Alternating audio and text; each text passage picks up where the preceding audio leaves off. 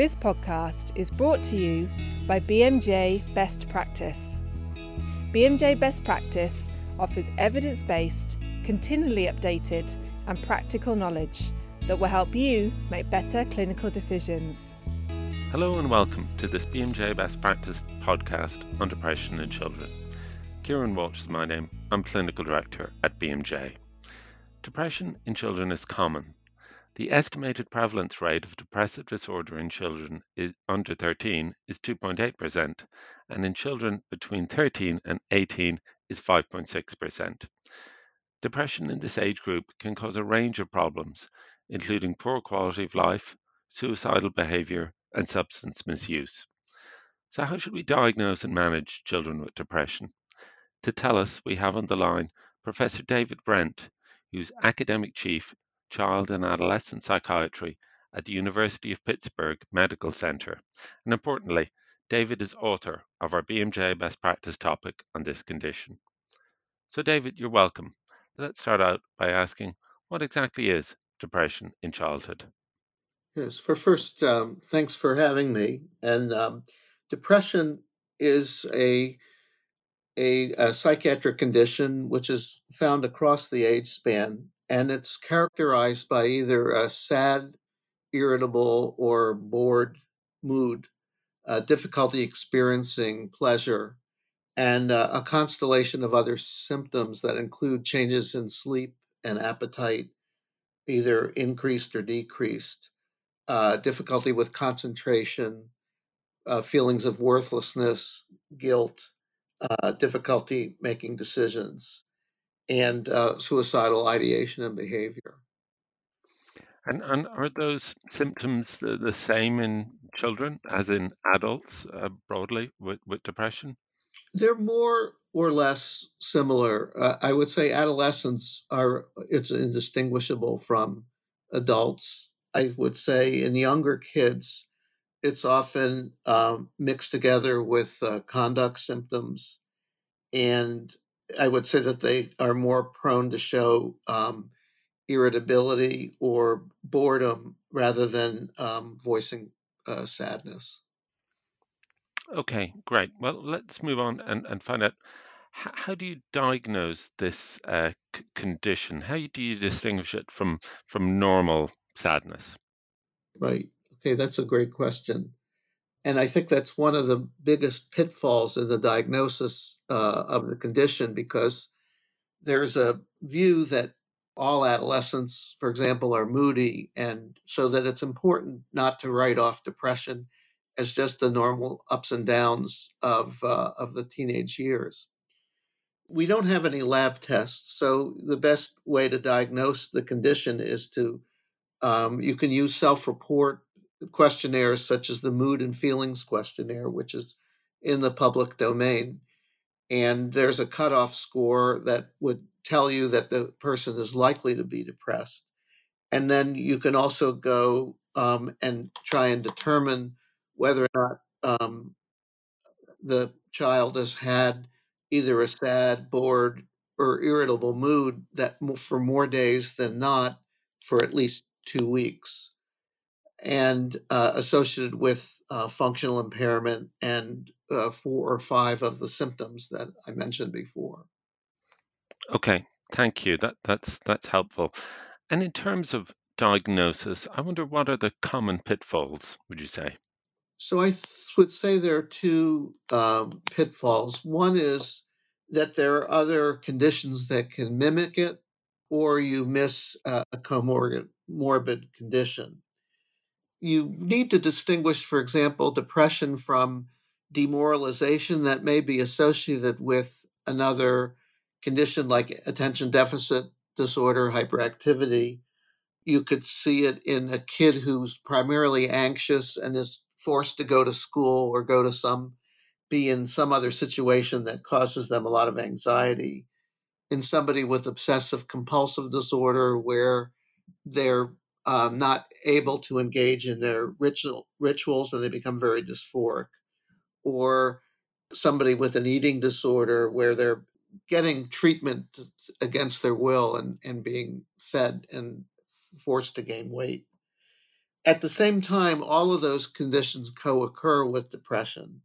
And so another pitfall is missing a comorbid condition that might be contributing to to the disorder. So, for example, if you have a kid with um, anxiety and depression, and you don't address the anxiety, that, then given that one of the treatments for depression is to try and encourage people to engage in re- rewarding behavior, and the kid is limited in doing that due to their anxiety, you really need to address both. Another pitfall is missing uh, a comorbid medical condition which may mimic depression. For example, iron deficiency, anemia, or you know, inflammatory conditions, which of course can also increase the risk for depression. But you want to make sure that you're not uh, missing those uh, diagnoses. Another pitfall is missing a bipolar diagnosis. And we know that, you know, a certain proportion of youth, uh, say about um, 10%, are vulnerable to developing a bipolar disorder rather than just a simple unipolar depression. And the reason this is important is because treatment with uh, with an antidepressant could flip somebody into a manic, and so the management is different. And so you need to inquire about whether there have been episodes of of mania or hypomania, and that these can be as brief as uh, a day um, at a time. Okay, thank you. And and to ask you a, a very specific condition in inflammatory conditions, what specifically do you do you mean by inflammatory conditions? Is that like rheumatological conditions that might affect children? It, it is, but the, the, the conditions that are most uh, commonly associated with an increased risk of depression are asthma and inflammatory bowel disease. And, and nobody really knows the mechanism, but people posit that there's a link between inflammation and and depression. Okay, thank you, thank you. Well, let's let's move on to management. Um, tell us what are the foundations of management of this condition?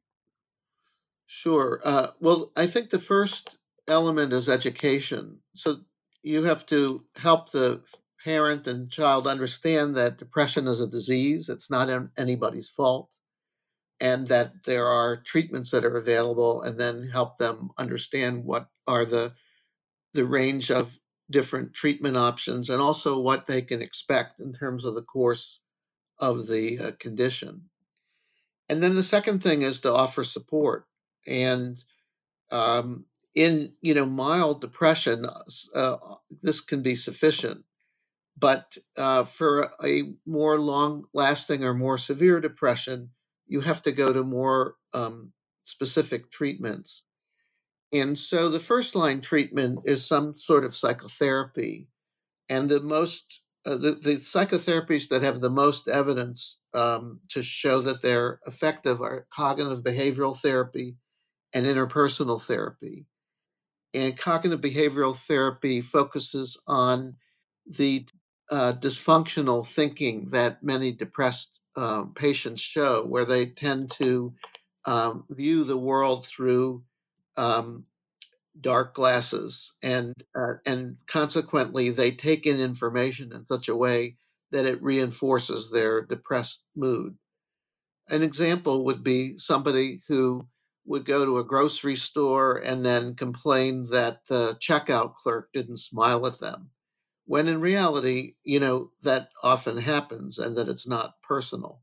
But a depressed person might take it uh, personally and see that as another sign that they're unlovable.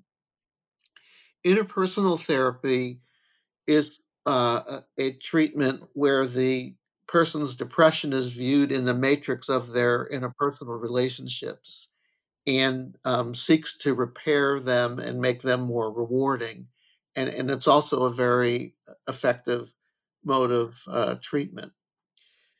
For youth who don't uh, respond to either of these approaches, um, we use antidepressants. And the most, uh, the best studied antidepressants are the uh, selective serotonin reuptake inhibitors like fluoxetine. It's probably the one with the strongest evidence.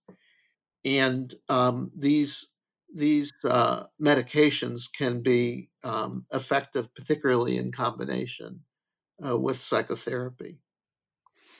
Okay, thank you. And and about drug treatment, there, there has been controversies about drug treatment in children and adolescents. Can you tell us about that? Sure. The the the biggest controversy has to do with the relationship between the use of SSRIs and uh, suicidal events. And in randomized clinical trials, um, there is an increased incidence of increase in suicidal ideation or suicide attempts in youth treated with um, antidepressants compared to uh, placebo. If you look carefully at the data, the risk difference is about 1% or less, which means you might have an incidence of 3% of suicidal events in people treated with an antidepressant versus 2% in placebo. And you have to look at this in the context of, of what the likelihood is that somebody's going to benefit from an antidepressant. And so the likelihood that somebody's going to benefit from an antidepressant is about 11 times more likely that they're going to develop a suicidal event.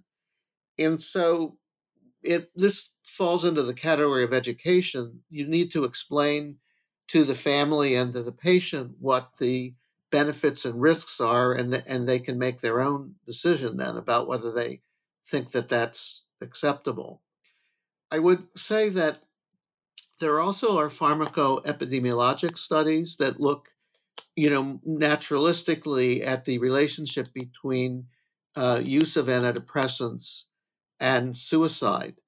And the the convergence is that the um, the rate of suicide is inversely proportional to the rate of prescriptions of antidepressants, even in youth. And so the question is, why do you have that finding that they're protective in those type of studies, yet in randomized clinical trials, you don't find you find the opposite? And I think the answer is that the most people who with depression don't get into clinical trials. And in fact, they exclude the most suicidal people. And consequently, the pharmacoepidemiologic studies, while they aren't as rigorous because they're not controlled, they uh, are much larger and, and more representative. So, consequently, I think when you take that together with the fact that the risk difference is relatively small, um, most child psychiatrists believe that the benefits outweigh the risks in, in selected youth. Right, um, but I guess from what you said earlier, the first line is still non-drug uh, treatment. Uh, is, is, that correct? It is. I would say in the United States, often people are reluctant to commit to psychotherapy, um, even though, for example, in our clinic we routinely offer it. So so you do. Um, I think the guidelines in the UK are a bit different. Um, that you know, there's a much stronger recommendation to start with psychotherapy, which, which I agree with. But from a practical perspective, if you don't have access to a psychotherapist who's skilled in CBT or IPT, and or the family is not really interested in making the commitment to uh, psychotherapy, then um, I think it's you're justified in in using an antidepressant for kids with more chronic or severe um, depression. Why might families not be able to commit? Is it the the time and resource needed to put into it? I guess. Yeah, it's time, it's expense, and um, it also uh, requires work on the kid's part you know the the the the treatments uh, teach skills and you don't really benefit from the skills unless you use them and practice them. And of course it's an art of psychotherapy to engage people and get them to want to do those things. But you know still uh, many times people say that they're not they're not interested. Okay. Thank you. Thank you. Let's move on to recent or, or relatively recent advances in, in management. Can you tell us about this a bit? Sure. So the first is a recognition that uh, sleep problems that are associated with depression don't always um, remit with uh, depre- treatment of depression, and that if you don't um, deal with that, you end up with a um, you know uh, with partial remission, and so people now are more aggressive about um, assessing sleep problems and dealing with it. And there are both uh, cognitive behavioral approaches and um, you can use medications such as melatonin to uh, help with sleep problems. So I think that's a very important element of uh, management that I think we've become more aware of in recent years. The the um, I would say the more recent advances. One is a recognition about the best way to manage uh, treatment resistant depression, and if you if somebody is treated with uh, psychotherapy and then you add uh, an antidepressant and they still don't recover, it seems that the next best step is to switch to a different um, selective serotonin reuptake inhibitor, and um, and that there isn't that much advantage between using that and um, a drug like venlafaxine, which is a, a selective serotonin neuroadrenergic uh, reuptake inhibitor. Another um, advance is the use of uh, transmagnetic uh, stimulation, and and this falls into a, a, broader category of different neuromodulatory approaches that include electroconvulsive therapy. The TMS is uh, much less invasive and um, has been shown to be uh, helpful in open trials in youth, and in adults, it's been much better studied. Another area that people are working on is the use of ketamine.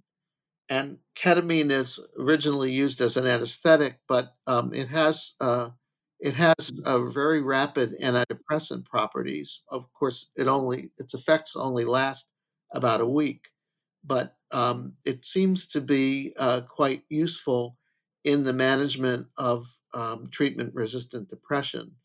The, the difficulty right now is that we don't know, we haven't done that many studies in kids. That's one thing, but we don't really know um, what the long term effects of using ketamine are. Uh, that most of the studies have focused on the um, you know immediate relief of depression. And Another area that's promising and to my knowledge hasn't yet been used in youth is neurofeedback.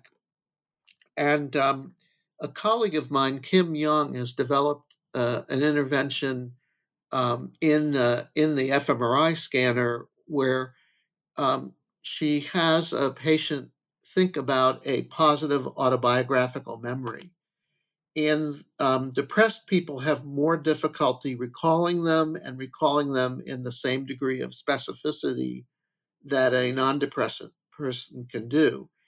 And by using feedback about the amount of activation in the amygdala, which is uh, one of the emotional centers of the brain, um, she can actually help somebody relieve their depression.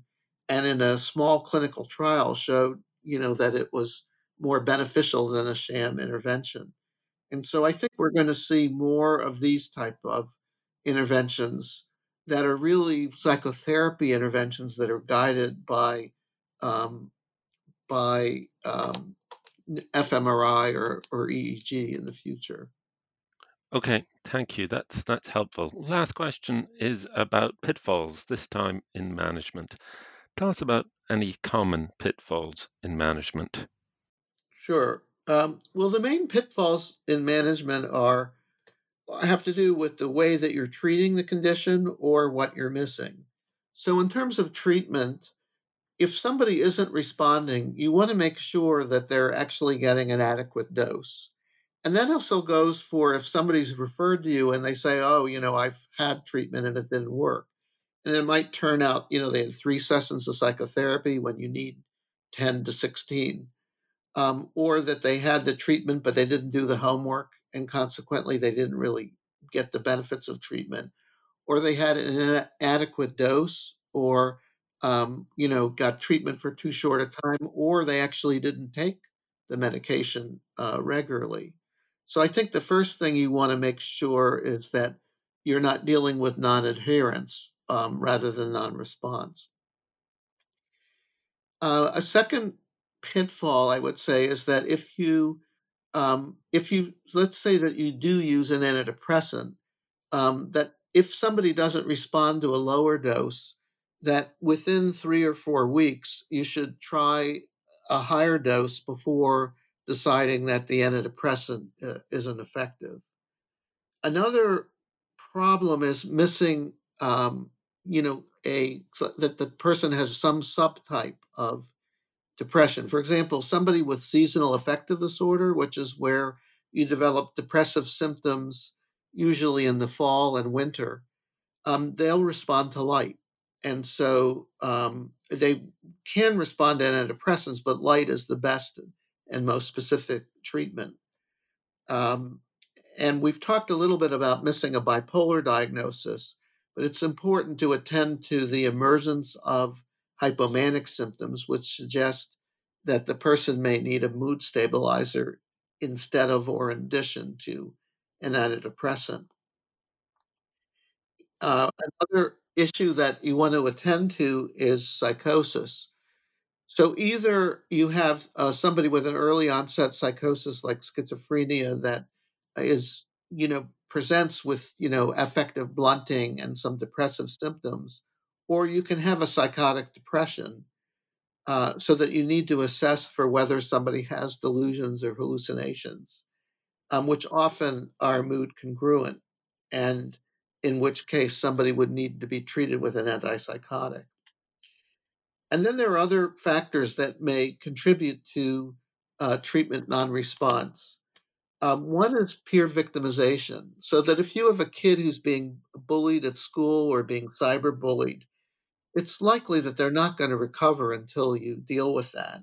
And the same would go with whether a kid is being victimized at home or witnessing domestic violence. So you need to assess for that and attend to it if it's present. If you have a, a child who's um, is um, is belongs to a gender or sexual minority or is be, grappling with those issues, particularly if they're in a home or a religious community where that may not be acceptable. Um, that that's that's a really important issue to to deal with. We've talked about sleep issues that are important to manage, um, and another factor that can contribute to non-response is parental depression.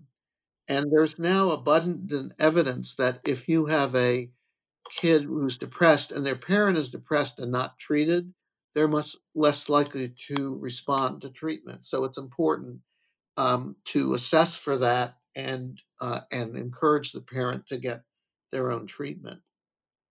And then there are the issues of comorbidity. Uh, so often people have a comorbid eating disorder, attention deficit uh, disorder, hyperactivity, or anxiety, uh, obsessive compulsive disorder. And if these um, conditions aren't addressed, then it's likely that the person isn't going to uh, recover completely. And I would say the final pitfall in management is that uh, is the assumption that the treatment of depression alone is sufficient to present, prevent suicidality. And in fact, depression is is commonly associated with suicidal ideation, but there are other factors that cause the transition from ideation to actual behavior. And these are usually comorbid um, conditions of distress, like uh, post traumatic stress disorder, or um, or comorbid um, disorders of disinhibition, such as substance abuse, um, which is really often co-occurs with depression in this age group. And uh, if you don't address and manage it, the kid isn't going to recover. And so that, but even in a kid who doesn't have a lot of comorbidity and is depressed and suicidal, what you do is you need to deal with the emotional lability um, usually through psychotherapy, because that um, is something that can cause the uh, suicidal person to transition to actually uh, making a suicide attempt. Okay, thank you very much, David, for that very comprehensive answer. And thanks to you all for listening. We hope that this has been helpful, and we hope that you'll be able to put what you've learned into action to better diagnose and manage affected patients. If you want to find out more, click the link in the podcast to sign into BMJ Best Practice and look at the content on this and other relevant diseases. Thank you once again.